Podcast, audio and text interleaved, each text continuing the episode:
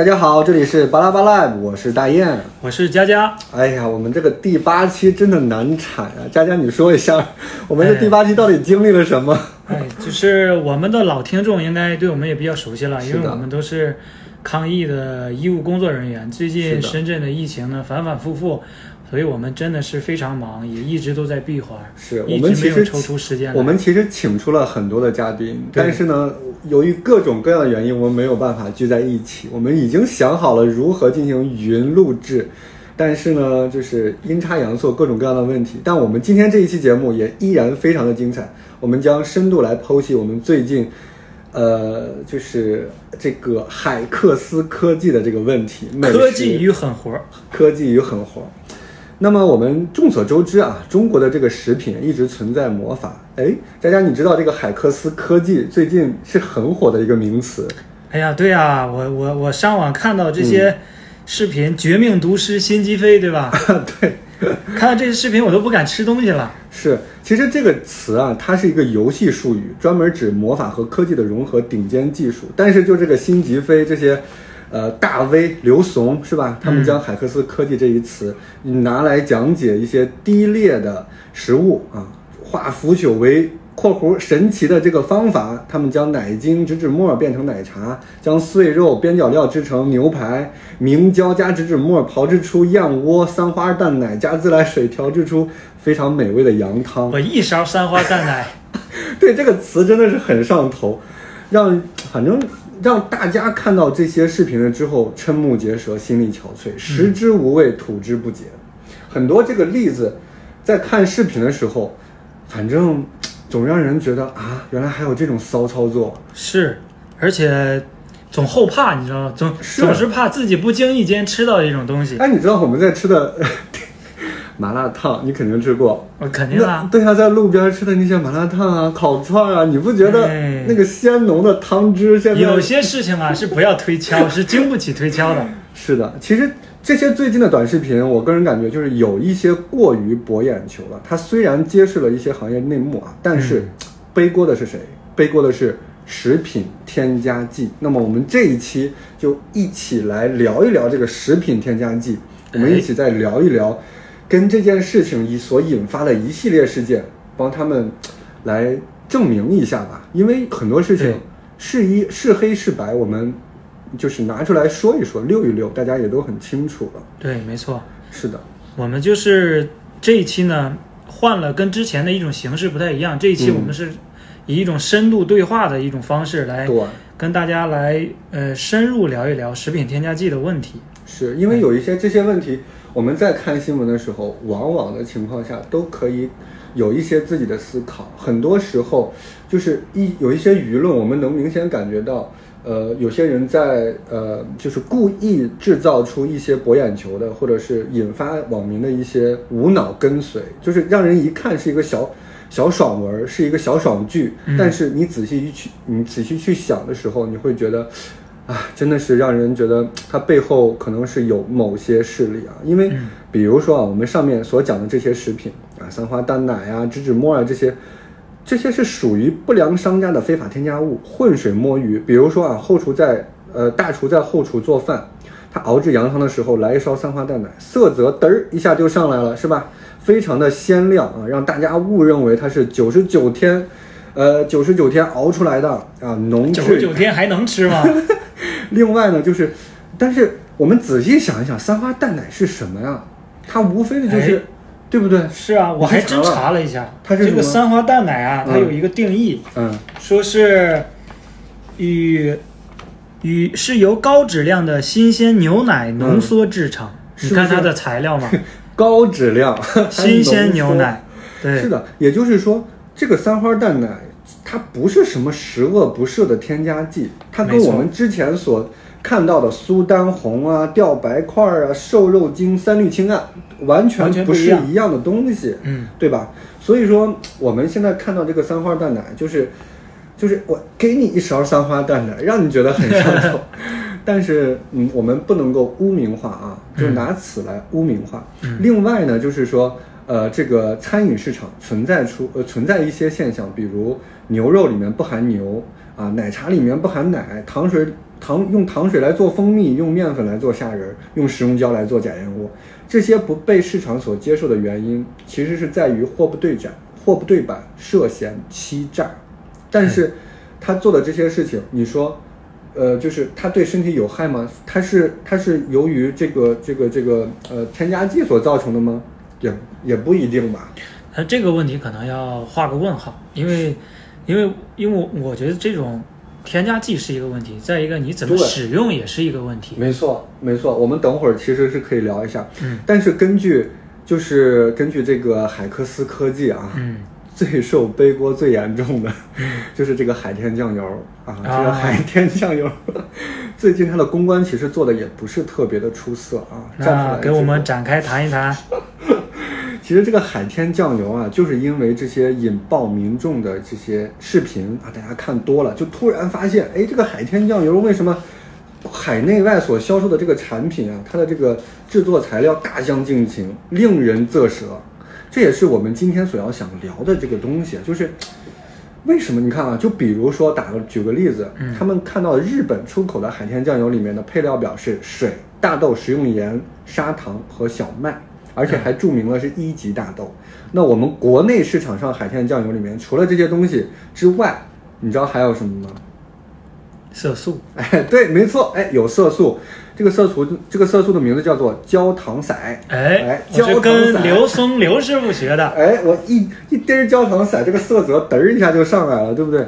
除了这个呃色素呢，还有谷氨酸钠啊，还有五成位呃核苷酸二钾和五基苷酸二钠，这些有一些是属于增鲜剂啊，比如说这个谷氨酸钠，嗯呃五基苷酸二钠，什么五鸟苷酸二钠啊，这些都属于增鲜剂，而苯甲酸钠在这里面啊，它是属于防腐剂啊，属于防腐剂。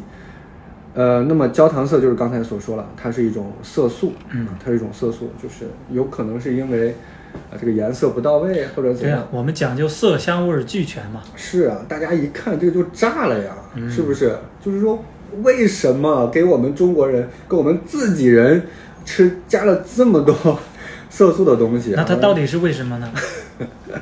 可能啊，嗯可能是一是位于保鲜，就是或者是呃，就是可以长期存放等等等等各种原因。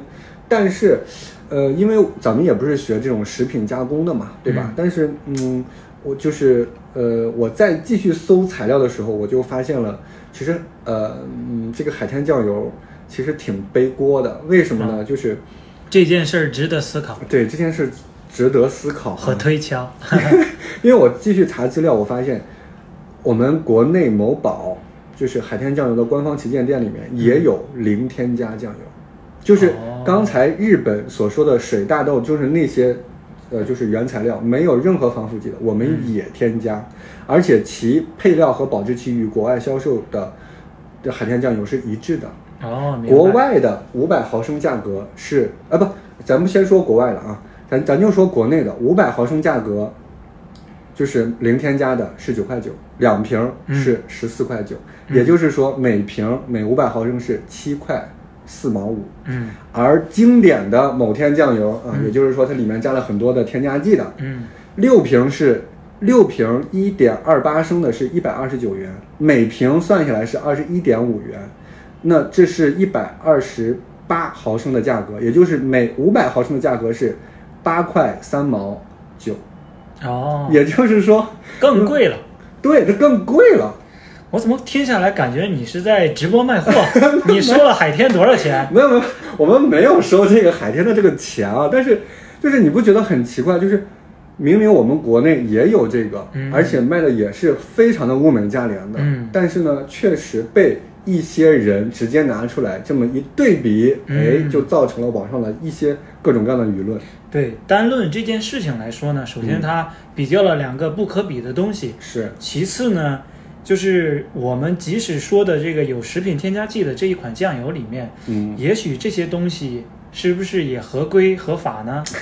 哎，对，没错，我们还是得呃回到我们的主题上来。我们这一期不是为了给海天来洗白的，就是我们还是回到我我们的这个主题上，就是说，如果存在某个食品厂商啊，就是我们就来探讨一下，你是否能够接受这种巧克力味儿屎、巧克力味儿的屎的问题，里面加了很多添加剂，或者说是里面可能就没有你想吃的这个东西。它可能就是一种化学物质给你合成出来的，然后给你做成近似天然的口感，你是否能接受这个东西？嗯 这个问题其实可以分为两步啊。第一步就是化学试剂添加的问题，它可能用了一些不是特别新鲜或者是不是特别 OK 的食材，但是通过添加一些东西，然后让你的这个食品呈现出来色泽还有口感上都非常优质的一种状态。那么这个食品添加的这个标准，它的呃符标准的分类，以及我们如何进行科学性的一个规范，嗯。我们又如何进行一个监管，这是嗯这一系列的问题，我们都需要去深思。对，哎，这个我还是做了稍微一些功课的啊，就是我嗯跟大家来说一下这个我国的一个食品安全标准的问题吧。就是今天我们讨论的这个主题呢，是其实是食品安全中的食品添加剂。是，然后我们官方，呃，官方的国家定义啊，对于食品添加剂是为了改善食品的品质嗯和色香味儿，嗯。或者是为了防腐保鲜、加工工艺的需要而加入到食品中的人工合成的或天然的物质。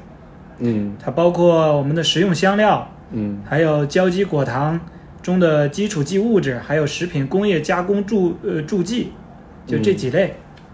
嗯。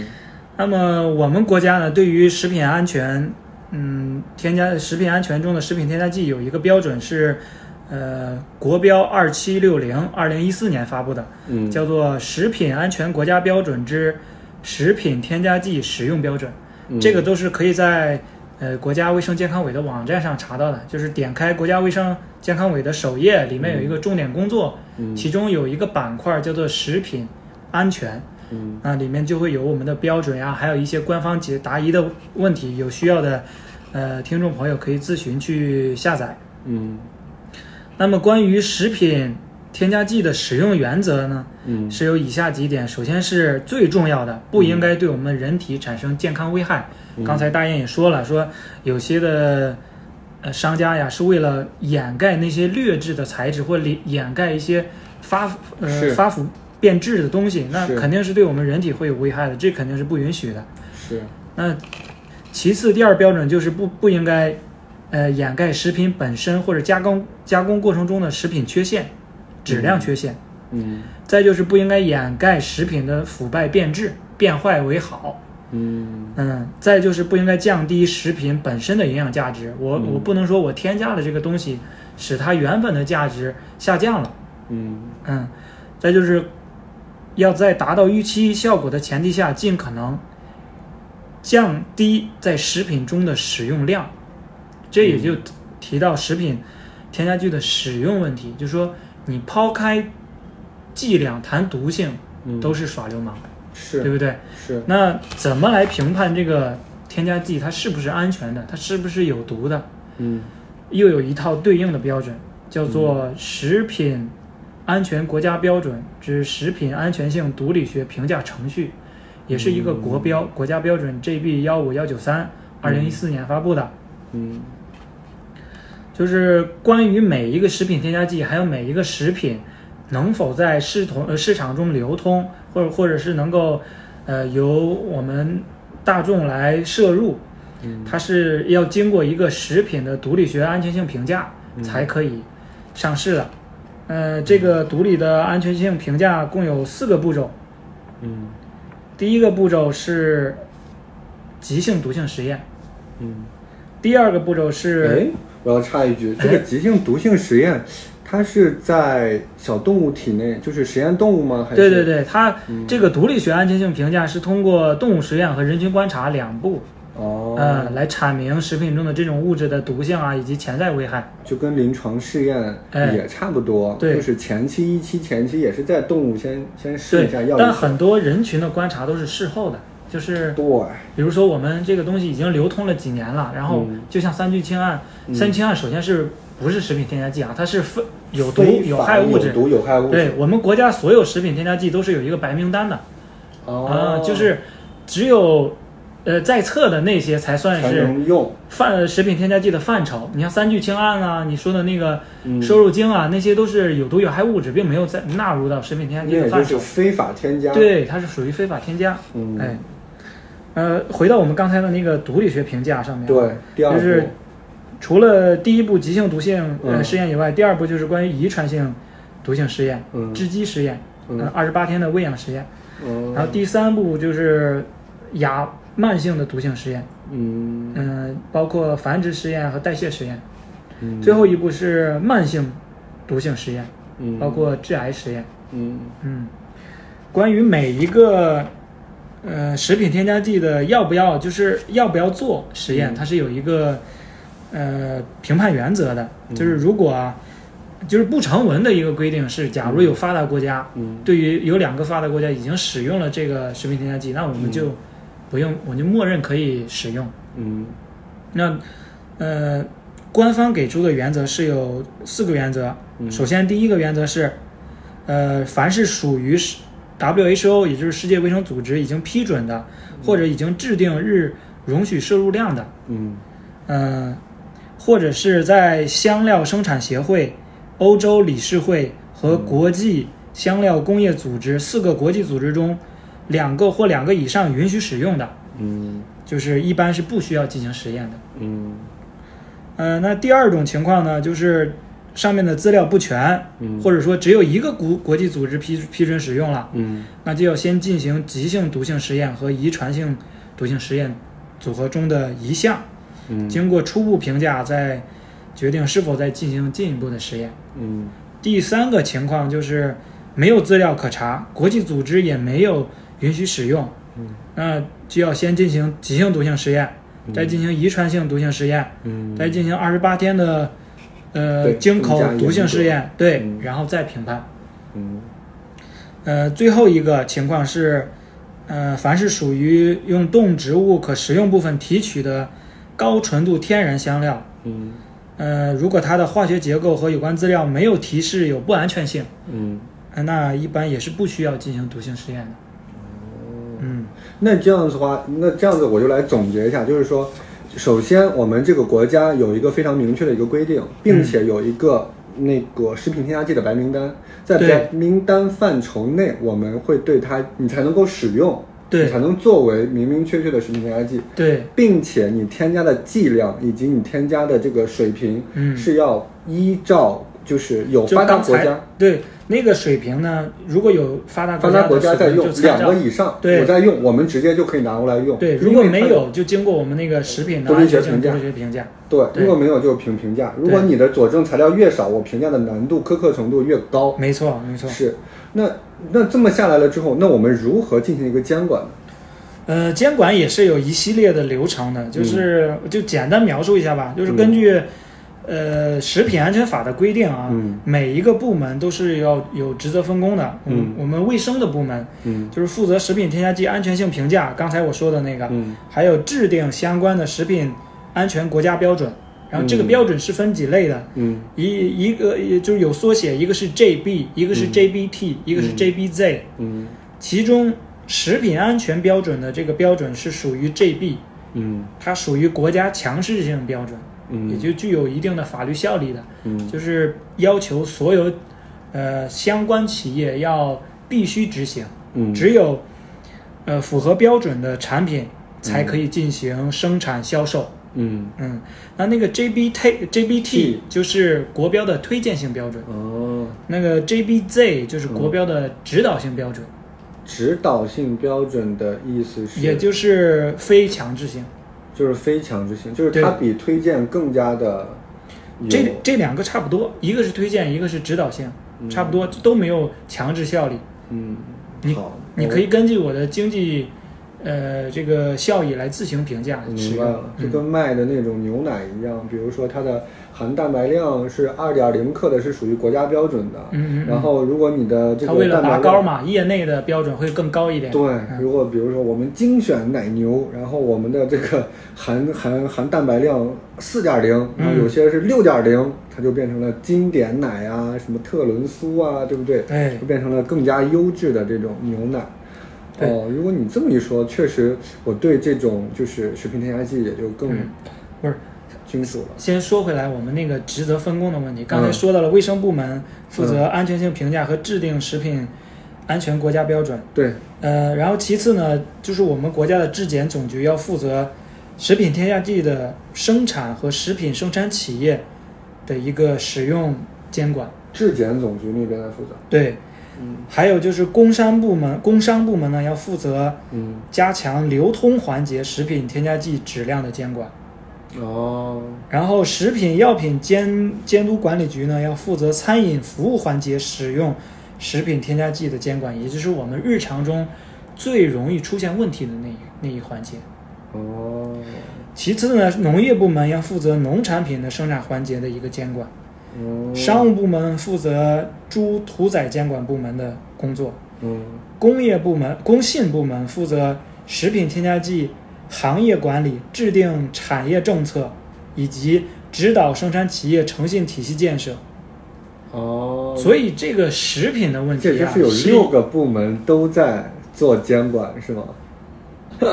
七个，七个部门嗯都在做这个食品的管理。对它涉及到一个非常涵盖的面非常广，嗯所以它不是一个部门可以解呃决解决的问题。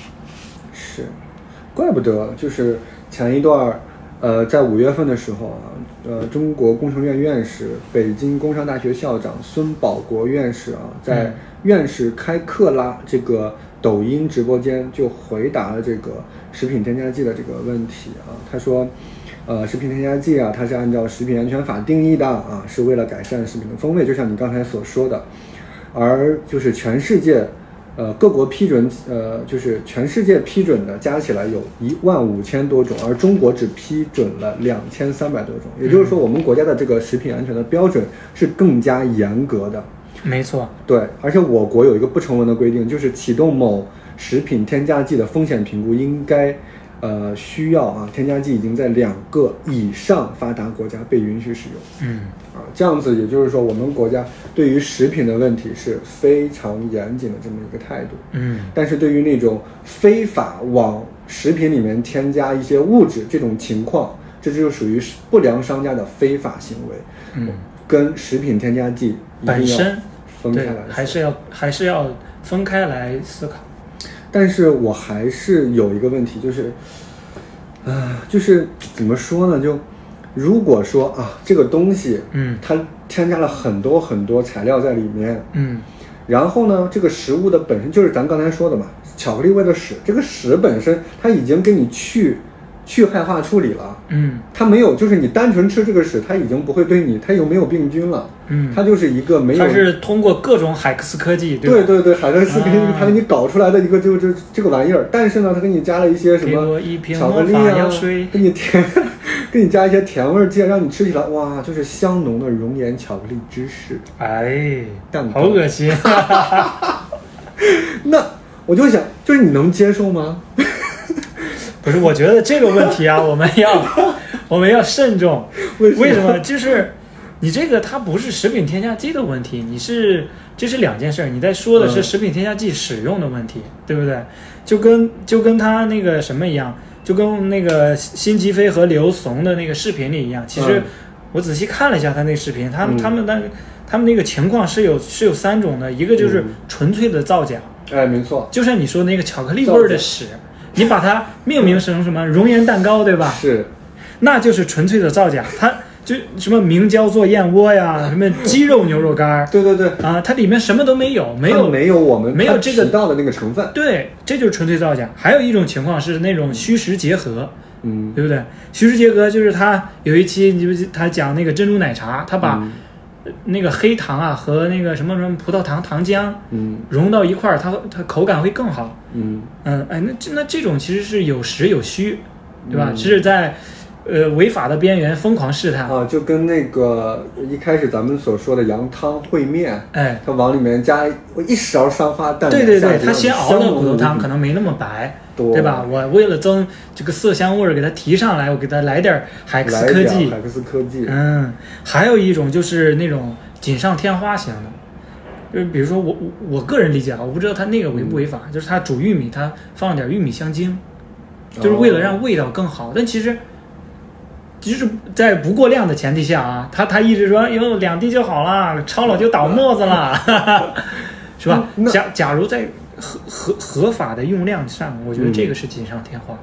就这三种情况，前两种都是不对的，对，后一种还可还情有可原，就是达到了食品添加剂本身的那个目的嘛，为了这个就是色香味儿给它提提高档次，是吧？那如果这么说的话，嗯，其实它加三花淡奶也没有错，也是提高档次啊。对，但是有有一个它是里边什么都没有，它没有熬骨头汤，那个，它就纯加三花淡奶。那个那个不行。嗯，但是也就是说，也就是说你能接受，其就是你能接受，我不能接受巧克力味儿的屎。不，巧克力豆味儿屎那是另外，就是完全虚构的，就是造假的，嗯，就是呃这个情况咱就不说了，因为它确实就是没有办法很极端嘛很极端的一个情况，嗯对。但是如果我们在做食物的时候往里面添加一些这种，就像三花淡奶一勺，嗯它本来做的那个，就是就是也是可以接受的，对，它是食品添加剂本身的目的。嗯因为你想想，就是就如果我们我我们就说嘛，你如果你想，就是就是这个问题啊，就是大家纠结的这个问题，食品添加剂加进去的问题，嗯其实是你传统的饮食和现代工业化饮食的一个一种碰撞，嗯我觉得是一种碰撞。嗯以前我们做饭做什么呢？可能像以前炊烟袅袅的那种，其实什么都不加，但可能口感上会差一点点。但是那时候我们觉得什么都没有。但是你工业化以后，你为了保鲜，对为了保质，对吧？为了体脂增鲜，那我可能会有一些工业化的手段在里面。是那我既然制定了食品安全法的标准，那说明在这个规定的范围和剂量内，它是被允许的。那这就是我工业化、现代化的一个生活方式。是你如果想完全脱离食品食品添加剂，那你要像那个谁一样，那个贝爷，是吧？生吃那个羊眼，那那个这些东西你你没有办法完全脱钩的。而且这是不现实的。对我觉得在它合理的使用目的和合理的使用标准下，我是可以接受食品添加剂的。是食品添，其实我们刚才所讨论的这个问题，就食品，我我们已经达成一个共识了，就是说食品添加剂无可厚非，对合理合法的按照国家标准走没有问题。嗯我们现在就是说，就是因为那个海克斯科技啊，他在说那那些视频的时候啊，嗯，很多就是虚虚实实的，他把什么情况都给你揉在一起，造假也放进去了。对。但是呢，他的那些视频，就像你刚才说的，有一些是造假，纯属造假的、嗯。啊，有一些是无中生有的，有一些是属于就是确实是增鲜提亮的那种感觉，嗯，然后全部揉在一起了，让你感觉全部都是食品添加剂的问题。对，其实这个事情和食品添加剂本身，它要抛开，嗯。就是要抛开来探讨，因为它呃就是辛吉飞也好，还有刘松也好，他发这些视频的目的呢，可能是说要揭露有这种现象，我们还是要就是理性看待嘛，肯定会有的。你像我们没有。没有没有那种预制类的食品，你说餐厅现制的，嗯比如小摊儿上现弄的那些东西，你怎么监管呢？你监管不到，嗯，对不对？你你没错没错，这就是我所以就会有这种现象。他在做他在做饭的时候，他稍微就加了那么一勺，对他他快啊在做饭，你根本就没有办法去是啊，去去探索到他做的这个事情。对啊，就是说这个事情呢，我们也不应该就是完全推到食品添加剂和这些商家身上。其实，我觉得就是包括我们的这些法律法规，还有我们大众本身，嗯，也都有多多少少的这种责任，是不是？是我，你说能用最少的钱买到最好的产品，你会不会买？那也是，就是我们这也就提示我们，我们就是在做任何就购买需求的时候，对你呃要首先要想清楚，你买的这个东西它就不可能，你对十块钱你就就是你说的那个需求，你你说我下游的老百姓的需求嗯是在这里，嗯然后肯定会导向上游的这种食品生产商或或者是服务商，他会一压低成本呀，他就按照你的需求来做呗，是是吧？他他的那种健康和什么的问题，又是滞后性的，你也不会追查到我身上。对。所以呢，我们现在其实也就是说，社会已经往前在发展，对我们已经对这个食品的质量，还有就是对我们的这个，呃，就是更加健康食物的这个要求啊，已经日新月异的这个变化了。嗯但是呢，总总体来说，就是呃，我个人感觉啊，厂家还是有这个责任跟义务，就是在打广告的时候，或者在宣传他们产品的时候，嗯要做好自己的产品规范。嗯啊，不能眼花缭乱的，就是一会儿纯天然，一会儿零添加，一会儿真零添加，哎一会儿哎你说的金牌这也很关键，是吧？是这是行业的一个自我。就比如说海天，为什么会黑你？你为什么会被黑？嗯可能是做的太大了。但是如果你给自己做了一个标准，就是给自己的产品一级、二级、三级，嗯啊，你就不要一会儿特级，一会儿金牌。嗯，我们的学习都都是近义词啊。对小都是学近可能我语文水平太低了。就是我们就是对于民众来说，他的学习成本太高了，而且你对应的你买，而且说实话，你天天买酱油的这这些都是老头老太太，就是上年纪的这些人，他分不清楚哪些是哪些是纯零添加，哪些是金零添加，哪些是真零添加。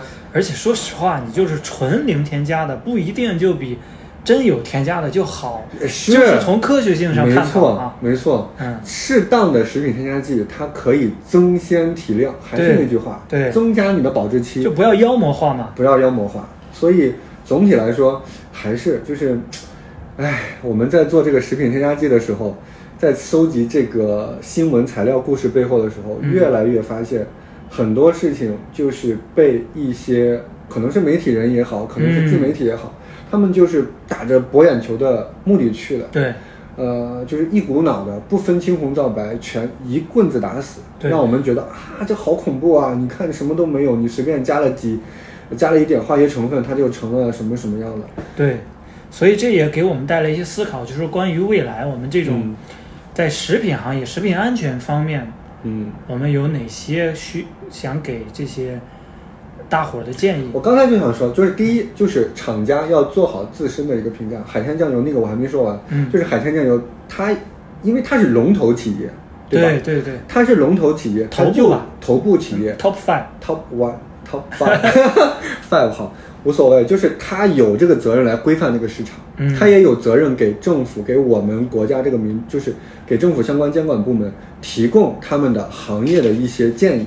对，啊，就是我们他们应该如何来进行他们的这个产品的一个规范。啊，比如说就跟 iPhone 十四是吧？iPhone 十四 Pro 跟 iPhone 十四 Max 这是不一样的，从大小尺度上 Max 更大一点，嗯。从性能上 Pro 更强一点，嗯。所以你要给你的客户做一个教育，并且你要清楚你的这个客户，他可能就认得清一二三四五，嗯。啊，他可能比如说五五级最高，或者说是呃四级最好，或者是怎样，你自己得有一个标准，让我们在看的时候，呃，它不一定就是一定要分个三六九等，至少你得让我们看到，比如说一目了然。一目了然，就是哦五号可能更鲜一点，四号可能保持更久一点，它可能有那些防腐剂的成分，对，对或者适用人群给大家嗯标好嘛，对，你是标好。你说这种高血压的就采用这种哎薄盐类的？对对对后面给个适用人群，对对？对我，傻瓜式的给给到呃劳苦大众，没错。所以劳苦大众，说什么？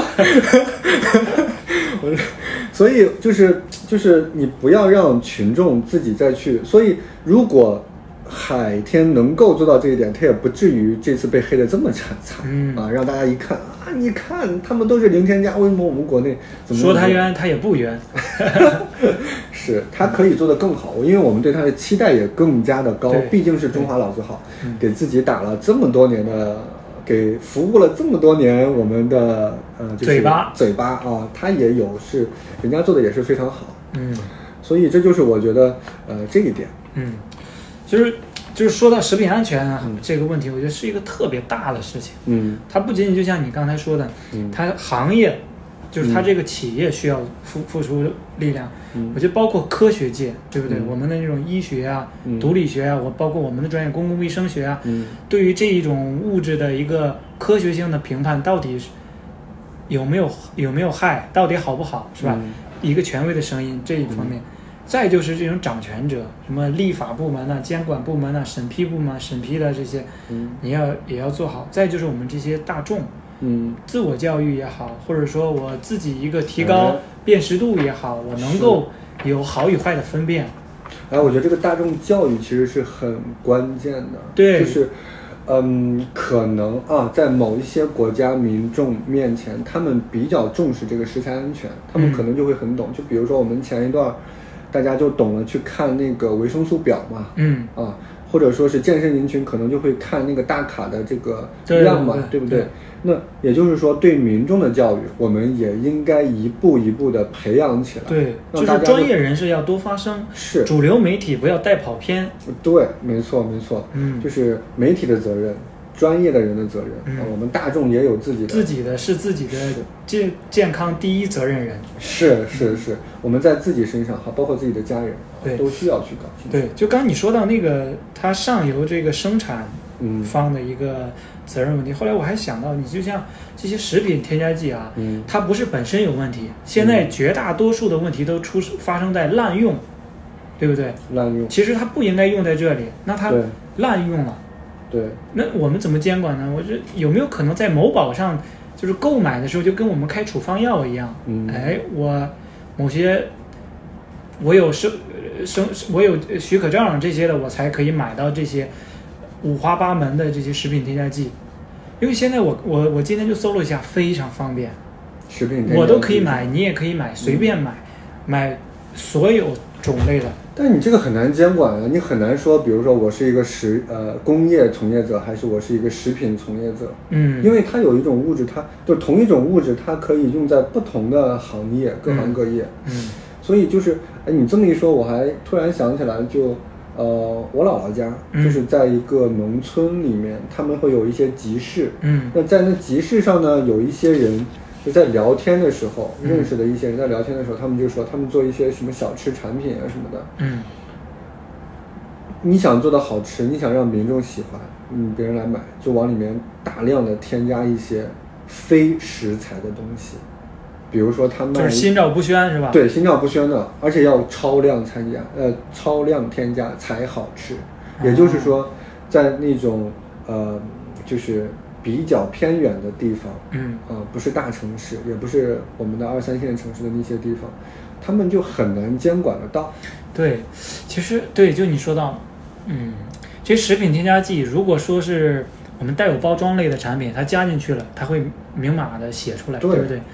但是你就像你说的那种即时制作类的，即时制作。即时制作类我怎么监管？很难，是，所以还是要需要我们政府部门行动起来，做一个我感觉我我我感觉啊，嗯。就是政府部门加强监管，这这个是肯定的。嗯。但是呢，民众得得得得自知。自知，嗯。就是我比如双说管齐下。我买了一个炒粉，它怎么这么好吃，或者是它怎么这么的鲜亮，或者是怎么样，嗯。那里面的它有就是加的一些佐料里面会不会有一些我们想象不到的一些东西呢？或者是我们为什么买这个甜品这么甜这么好吃呢？它的它的奶油味或者它的呃那个果味这么浓，但是我觉得自制的这种情况下是要我提前预判，就不不要买了，不要说是我买了以后，哎，你要这么说的话，我就突然想起我最近的一个经历，嗯，就是前几天，听听。我前几天我特别想吃炸鸡，啊 就那一次，我就因为也是因为工作的原因啊，就会接触到很多那种就是呃乱七八糟的小作坊，他做出来的炸鸡。你是什么工作啊？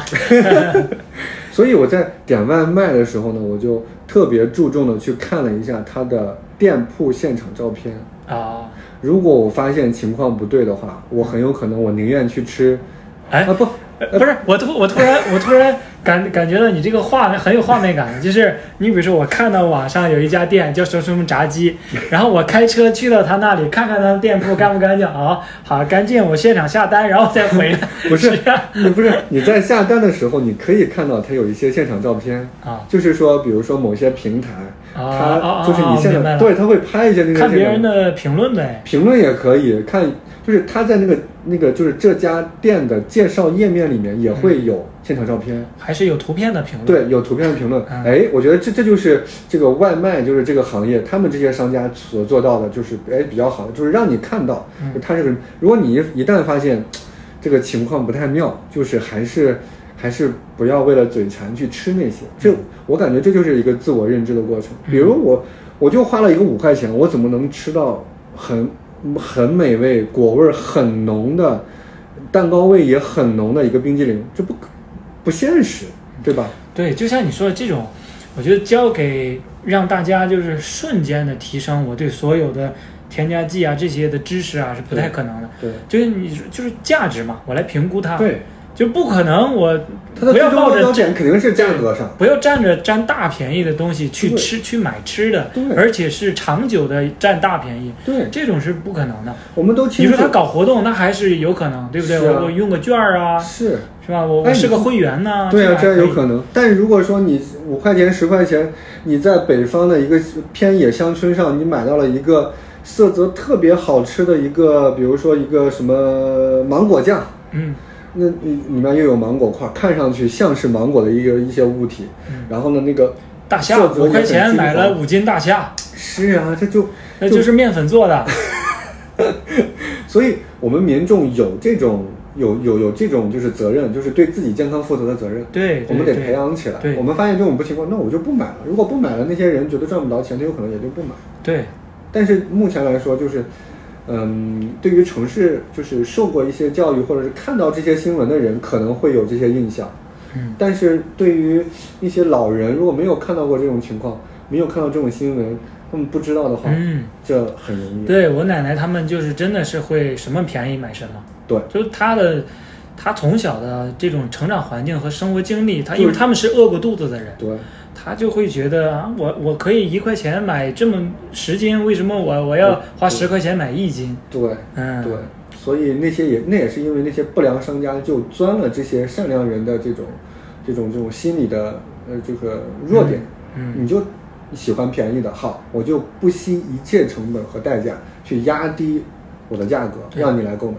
哎，你记不记得之前有一个就是某八那个人那个主播的名字叫某八，嗯。然后他说，呃，他和某甄选上的一个知名主播关于玉米的价格的事情啊打打口仗，然后某八说你这个东西啊超嗯。我这儿是五毛钱一根儿玉米。嗯，他说你超过对你超过五毛钱一根儿都是丧良心。嗯。但其实我作为旁观者啊，我也没有收那个某甄选的钱啊，嗯。就我觉得你抛开价值，嗯。商品的价值谈价格，那也是耍流氓嘛，也对不对你你水果相同的苹果，不同的品种，也是不一样那钱还不一样呢。对，但是后来有人揭示，就是说那个玉米可能不是当年采摘的，或者哦是怎样怎样的。对，但我感觉哈，就是因为你看到它那个玉米，不仅它的包装也好，它可能有一堆一系列的质检，嗯它也有可能单独的一个包装、嗯锁鲜等等一系列的工艺在里面。嗯就是我们看到这种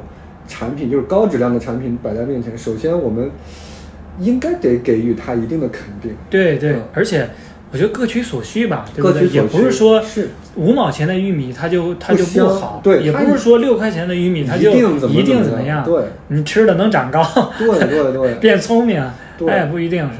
所以我们在看这种，就是如果有高质量食材的时候，我们嗯就是、就是，我们应该去理解它有可能，因为有一些地，比如说什么产呃产区的什么蓝鳍金枪鱼的什么鱼腹，哎多少几千几千一块儿，大腹，对啊，就是就是有些人是能享受得起的，对，嗯对但是对于我们大众来说，我们可能不认可那个价格，但是对啊，那我就不买嘛。对我们不买嘛，是啊，对。你不能说我花一块钱去买金枪鱼、蓝鳍金枪鱼嗯大腹买了一斤，这种你要考虑食品添加剂和 这个食品安全的问题。没错，没错。嗯好，那我们今天呢，我们就谈了很多关于这个食品添加剂的问题，这也是我们这期节目主要想表达出来的态度，就是我们不能一棒子把食品添加剂打死，而且就是对于我们在查资料的时候，我们也发现了很多呃成文的啊、已经实施多年的合理合规的一些法律法规，还有一些行业标准，都呈现在我们面前的时候，我们就发现这个事儿可能没有那么简单。虽然背了就是某呃酱油背了那么多黑锅，这也是我们觉得很有意思的事情，跟大家来分享。嗯，那我，们这期节目就到这里，就到这里，好，那我们期待下一期与您见面，拜拜。拜拜。